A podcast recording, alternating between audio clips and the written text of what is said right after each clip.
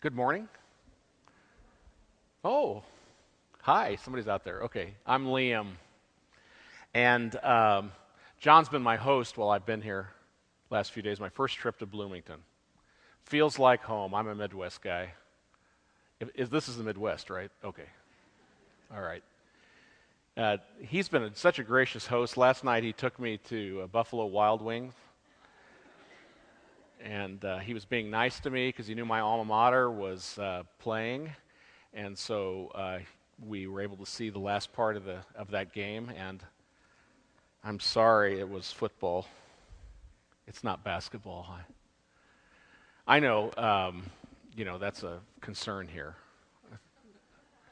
Uh, although I've, I've heard that there are some of you who mingle in the crowd who uh, really are football fans and from other universities that will not be named uh, while I'm here. So just glad to be with you. Anyway, when we were Buffalo Wild Wings, I don't know, we were talking about old times when, when, I, was his, when I was his teacher, and we talked about that place where, where I taught, and uh, we got into this little story exchange, and I said to John, let's play a game. I'll bet you can't top this story and then I told a story. And he told a story and topped it. And so I said, Well, okay, let's keep going. But you can't top this. I told him another story. He topped that. By about the third or fourth time, I, I just said, I give up. I give up, John. Do, n- do not ever play that game with John. a story of top that because, uh, because he, uh, he knows some great stories, and they're better than mine. So so that was the way it goes. But I thought about what I was going to talk about this morning, and I realized that I'm going to open with a little story about myself that'll give you an insight into me. It's a definitive story in my life. But I realized that I'm talking to a lot of people who know, who, who, live in a, who live in a college town, who are associated with a university, who know a lot about education. And so I'm going to tell a story that you may say, oh, so what, that's happened to me. In other words, you could you could easily probably top this story. But I'm not telling the story for the wow factor. I'm just telling you that it's an important story to me and gave me a, an insight in my life that's made a difference in uh, the way that I saw my, my life's work and how I could serve God. And it goes like this. When I was a, when I was a teaching assistant in my graduate school days, I was getting my I was getting my PhD in history uh, at a large university, also Midwestern University. And um, the first time that I had an opportunity to be assigned to a freshman survey class, I know some of you may be thinking, first of all, some of you may have been thinking, oh, I hated those, taking those freshman survey classes. And some of you who maybe taught them think, oh, I didn't like teaching those huge freshman survey classes. But I was looking forward to it. It was my first opportunity in a public university to teach, to teach a class. And this one happened to be in modern era, which is the history of Western civilization from the that time the Treaty of uh, Westphalia that ended the Thirty Years' War to the present day. So if you know what all of that stuff is, then you, you know what the content of the course was. It's not that important. The important thing to me was not just the content of the course, but where I got to teach it. Now, see, this is cool to me. And if you think this is really odd, that's okay. But it was cool to me. I got to teach in this 19th century limestone building that had been the original College of Veterinary Medicine at the university where I taught. And that meant that in the center of this wonderful old building was this lecture theater. And it, this lecture theater, if you, were, if you were the person teaching the class, you got to enter by this little door. It's like coming onto the, you know, it's like you're coming out of this hidden room into the stage. And you enter into this circular place, and then around you is the whole lecture theater. It was like these vertical you know, it was like the students are all sitting way up there and they're looking down. I mean, I had to look like this when I when I talked to them, look up there, and I just had this picture of John Houseman in Paper Chase. And I wanted to call the freshman out and just say, Mr. Jones, stand up and tell what you know about Napoleon. And when he couldn't answer it right, I'd say, Wrong. You got it wrong. This is what this is what was really going on. So it was just this really cool environment in, in which to do this. And the secret was that when it was a veterinary college, this was the place where they rolled in the big animals and dissected them. That's why it was the way it was. So I never thought about the dissection stuff when I was when I was doing this. Perhaps I should have. So I began to teach this class, and uh, I was just so thrilled to you know to be there and to be able to do it. And in this, my first survey class in the university, uh, students after the class would do what students often did. They would come to the front and talk to me afterwards. They would ask a question about something I had said, or usually they would ask about some assignment or what they were required to do. So students would come up afterwards and gather around this really cool uh, kind of lecture podium that was there. And uh, one day, several weeks into the course, um, undergraduate woman came down and she had her boyfriend, I think it was her boyfriend, I don't know. This, this boy always sat beside her and who was always kind of with her wherever she went. I never heard him speak, but, but she was really articulate and, you know, he was just kind of there. Um, she came down with him in tow and uh, came up to my desk and she said, um, with some other students standing around, she said, I know this sounds really crazy. Can I ask you a really crazy question? And I said, Sure. And she said, Well, let me preface it this way. Um, you know, my parents warned me about coming to the university. I said, They did? She said, Yeah. You know my parents told me? They told me that all university professors are radicals who are so bored with their subjects they have nothing better to do than to try to corrupt young minds. And when she said corrupt young minds, she kind of smiled. And she said, Now, I've been sitting in your class for a couple of weeks, and I know this is weird. But they were right about most of my professors, but there's something different about you, and I don't know what it is. She said, So here's, here's what I'm asking.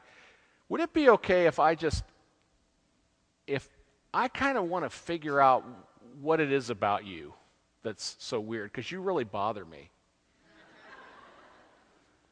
And I said, Well, I wouldn't want to bother you. She said, No, no, it's okay. Yeah, you, you know, you, you, I think you're bothering me in a good way. I'm not sure.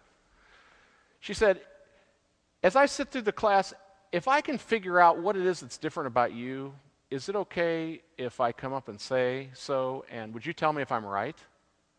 And I said, Absolutely. If you guess it right, I will tell you absolutely. Because I knew it was coming. I thought, wow, I haven't talked overtly about my Christian faith or the gospel. I've just been struggling try to do, trying to do a good job teaching this class. I didn't realize there was something about me that was, that was really strange. So, about six, maybe it was six weeks later, uh, she, it was one, that time at the end of the class again. Here she comes down, and here was, uh, here was George in tow with her as well, smiling as always. She came up to the podium, and this time there were a few more students standing around, and she came right up to the front and she said, I figured it out. I know what it is. I said, You have? You, you figured out what's different about me? She said, Yeah. She said, Here's what I noticed about you you don't rant about politics like all my other professors. Um, you have told us no less than a dozen times in this course that if you're going to be involved in history, you have to be objective. You have to respect the people of the past and talk about what really happened rather than impose our views on them. She said, um, We were talking about the Munsterite rebellion a few weeks ago, and those were religious, kind of religious fanatics, and you corrected a student who, who was making fun of them. She said, So I know you somehow respect religious people and, who disagree with you. And then finally, what did it was uh, like today, when you were talking about the Battle of Verdun, you got all choked up about all the people who were killed in that battle, like you knew them or something. And she said, So I got, then I got it. You're a Christian. So, students around, I looked around at the broad sweep of my hands and I said, You're absolutely right. You got it. I'm a Christian. I'd always wanted to say that. It echoed through that wonderful lecture hall. See, I couldn't say it before, but now I could. Nobody could get me for saying it because a student had asked me directly, so I was able to, I was able to say it. Do you think it's po- just possible that I was convinced that the university classroom is a great place to be for the cause of Christ? In that moment, I was absolutely convinced that's exactly where I wanted to be. I was just a tired grad student. I was doing my imperfect best, and the Holy Spirit was taking it from there. I didn't present any tracts. There was no pressure, no, vo- no overt presentation at all. I was just doing the best I could, trying to be present an excellent, objective presentation of history. But I saw then something that changed my life, something perhaps for the first time. What I was doing in the public classroom was what Oxford Don Michael Green calls a form of teaching evangelism. And so there was some connection that I was feeling to what we're seeing in this passage in Acts 19 with Paul. And we can't do what Paul did. I'm not going to, like in this passage, you know, he, he's in the, he marches into the synagogue and he teaches for three months.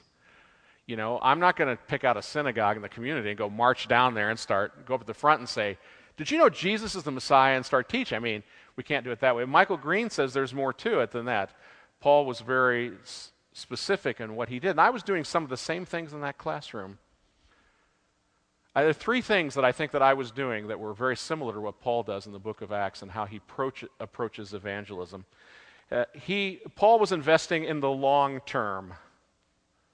Now, not all missions work is in the, is in the long term. Ultimately, I would hope it would be. But sometimes you can get real feedback. For example, if you, if you help, if you go to a country to help people in a disaster, and you hand them baskets of food, well, you get immediate feedback that, wow, this is really wonderful that people are having their needs met. But sometimes long-term missions means that you never, you don't get to see what actually happens in the lives of the people that you work with. You're, you're just being faithful to do what you're supposed to do. And that's, that's the way it was in that classroom. I never saw that woman again after that class was over. She made her grand entrance into my life, changed my life forever, and was gone. They should write a song about that or something. But I don't know what her story was. I don't know what her home was like. I don't know what if she became a great historian, probably not, and what she did with her life. But I was there investing and being faithful because I was there for the long term. I knew that I couldn't have that kind of feedback. And ultimately, only know when I, when I get to heaven and stand before Christ what some of those people in that lecture hall did. The other thing that I was doing was I was being a placeholder. You know, I couldn't be overt about my Christian faith. I was, I was prohibited from doing that. You know, that old separation of church and state thing was preventing me from doing it in the classroom. So ethically, I, I couldn't just stand up and rant and rave about the gospel. So I had to depend on God. I became a placeholder, what we call a placeholder. Faithful to do what God had called me to do, and then counting on Him to bring about the results that He wanted. I never said I was a Christian, and I never did anything that I thought was overtly Christian, but somehow she picked it up just from the way that I went about my work. That's being a placeholder. And like Paul, I think in Acts 19, I was investing in leaders even though it was a big classroom, I taught those classes, had 250 to 400 people in the class. That sounds like a lot of people, but in terms of the world's educated people, it was a very small percentage of people in this world. Why would I invest in leaders? I invest in leaders because they're leaders. They're going to be leaders. They embrace the gospel, or at least are kindly disposed to it, it will make a difference in the, sp- in the spread of the good news around the world. So it's important work. Those of us who have taught or are teaching in universities or provide any of the support work there in the United States, we know that these people are the future leaders of our country. They're the future people who are going to find cures to cancer and launch us into uh, into space or whatever they're going to do. We're investing in people who are leaders. And Paul did the same thing, even here in this very cool passage uh, where he is talking about the lecture hall of Tyrannus. And if you looked at your bulletin, they had a real strange title for this talk, and I was talking about sailing with Paul in the, in the blue ocean. I'm alluding to a book you may be familiar with that was a business book called Blue Ocean Strategy. And this says that sometimes it's good for, for companies and organizations to think in terms of accomplishing their mission by going about it and doing, doing it in ways that are not obvious to everybody else. They talk about something called the red ocean, which is the way we often do business. We go about doing the same things, the obvious things, the same things, in the same way that everybody else does them. And sometimes we miss opportunities by doing that. Oh, we're doing important things, but we miss those opportunities. And they said that sometimes there becomes a competition. When lots of organizations are doing the same kinds of things, they compete with each other. And then they call that red ocean because, well, this is kind of a gross analogy, but, you know, uh, it's like sharks in a fight. Blood is in the water and the water turns red. They said it's much better to have blue ocean, a blue ocean strategy, which is we do those things that are commonly done. In the missions realm, for example, we're involved in church planting, we're involved in feeding the poor, we're involved in um, we're involved in Bible translation, all those things that are traditional missions, and those are really important things, and we need to keep doing them. But we also, in the Blue Ocean strategy, need to consider that there may be other opportunities at hand that we don't recognize that involve things that are, um, are tied up with our gifts and our abilities. And this is exactly what Paul does in this passage in Acts 19. And uh, as we look at the passage, what we see is that, first of all, Paul has this way of doing evangelism, right? If you look through the book of Acts, you read through the book of Acts, what you notice is Paul always does the same thing. Whenever he goes to a city, he goes to the synagogue first, he proclaims the message, and waits to see what the response is. If the response is that they accept the message, then he begins to train those people as leaders and he moves on to the next city. Usually that's not what happens. Paul's the apostle to the Gentiles. What he would do is he would go to the synagogue, like in this case in Ephesus, he would, he would preach the good news about Jesus being the Messiah, and then there would come a point where he would see that they had rejected the message. And once they did, he would leave the synagogue, taking anybody who had believed that Jesus was the Messiah, and he would go to, he would go to the Gentiles in the city. Now, these, some of my favorite passages in Acts are Acts 17 through 19. If you read those passages, you see that what Paul does is he not only goes to Gentiles after he leaves the synagogue, but he goes to particular kind of people who we're familiar with, but we don't often think about doing missions with those people. I'm not talking about the fact that they're Gentiles. I'm talking about the fact that they are educated people. If educated people are still a, a, small minority of the total world population now, imagine what it was like in the ancient world, where the literacy rates were much lower and where people who were actually considered educated were not a very large portion of the population. But those are exactly the people in places like Athens and in Ephesus that Paul went to. We're told that he went to um, he went to um, the rhetorical school uh, or the rhetorical lecture hall of a teacher named Tyrannus.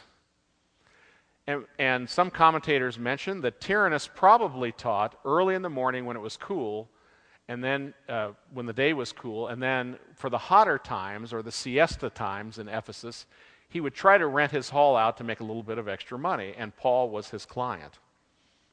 We know from one of the alternate texts to this that probably has an ancient origin that Paul was teaching from 11 in the morning until 4 in the afternoon. Probably the worst time of the day to teach. Because in Ephesus, as in college towns all across this nation, um, there may be more people awake at 1 in the morning than there are at 1 in the afternoon after they've eaten lunch. Nevertheless, Paul does it, and have this wonderful result. Verse 10 This continued for two years, so that all the residents of Asia, both Jews and Greeks, heard the word of the Lord. How did they do that? Do you think tens of thousands of people crowded into Tyrannus lecture hall to hear Paul speak at the worst time of the day? Absolutely not. But what happened was Paul was doing what Michael Green had called teaching evangelism. As he taught, these people that he was teaching were taking the message and they were going to all parts of the province of Asia, which, if you look at a map of Turkey today, the, basically the western part of Turkey is what they are talking about. That whole geographical area, it's the western part of Turkey. So, why am I sharing all of this? Because I, not because I want you to necessarily do anything. This is, if, if I were talking to Tyrannus, I would tell him that this is, uh, this, this is not deliberative rhetoric that I'm engaging in here. I'm not telling you that there's something that you ought to do. What I would like to do is have you think about something, maybe something different that you haven't thought about.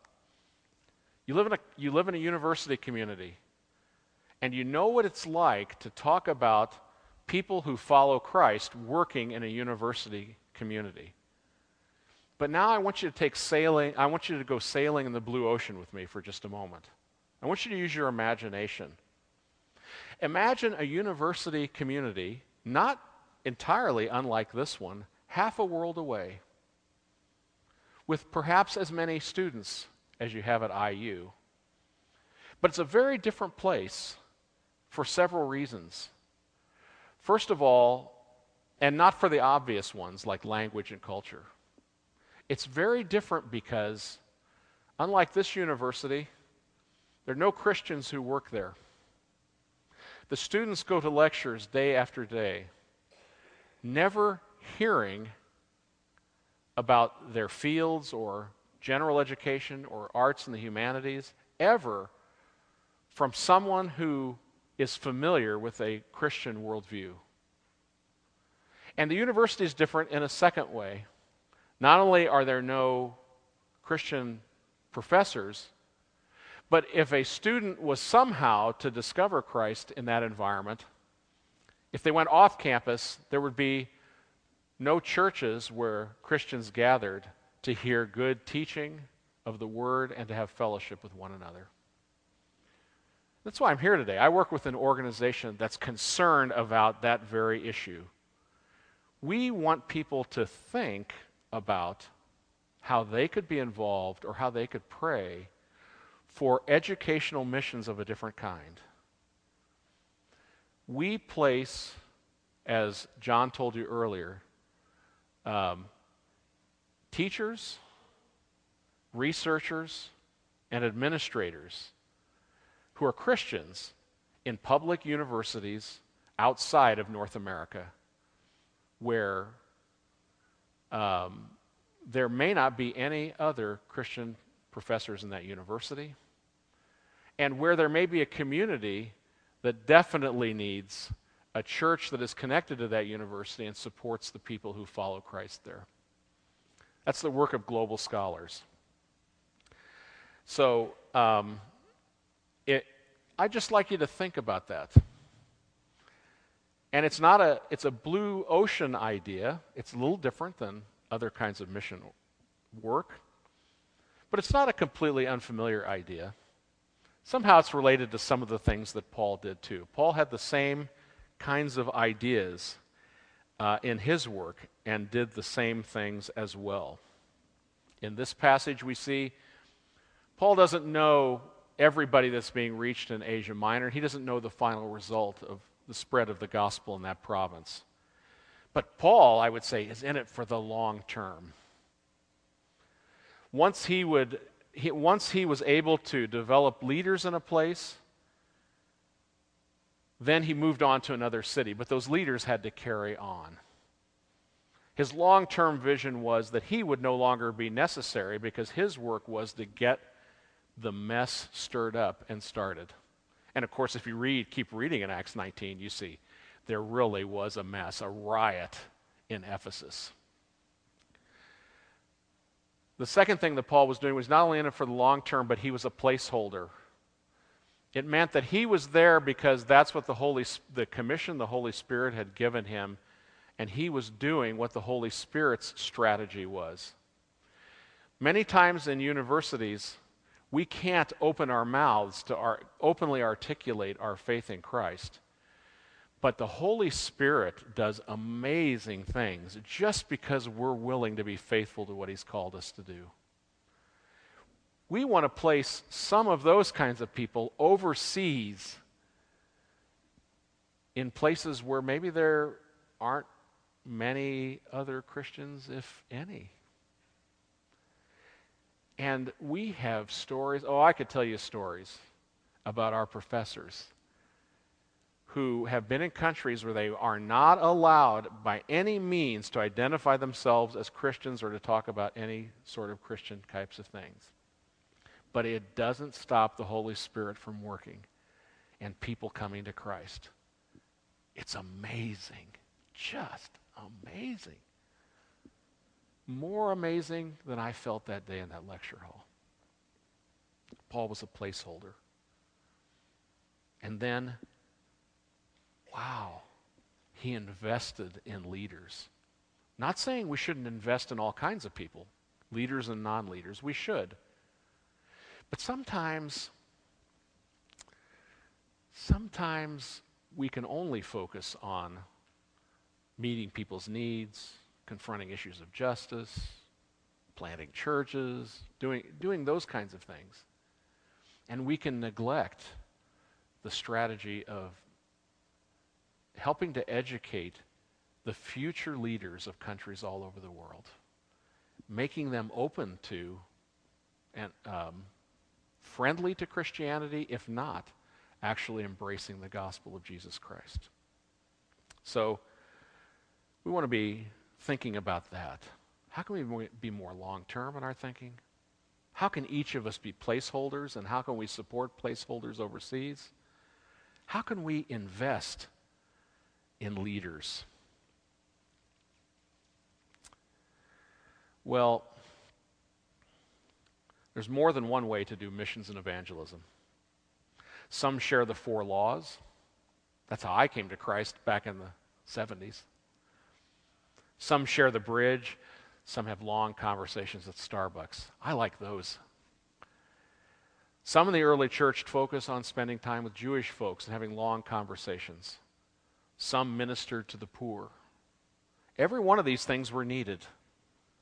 But also needed is what Paul did. He was the apostle to the Gentiles. And in being that, he innovated in a new market to the philosophers and educated in a lecture hall in Ephesus. Let's just let Paul's blue ocean strategy inspire us to want to serve God in new ways that we hadn't thought about before. Let's pray. Father, thank you for the amazing ways in which you work. Thank you for opportunities you give us that we didn't even see before. We pray that our lives would bring glory to you as we seek to honor the ways in which you're working in our lives and moving our hearts toward openness to the things that matter to you. We pray these things in Jesus' name. Amen.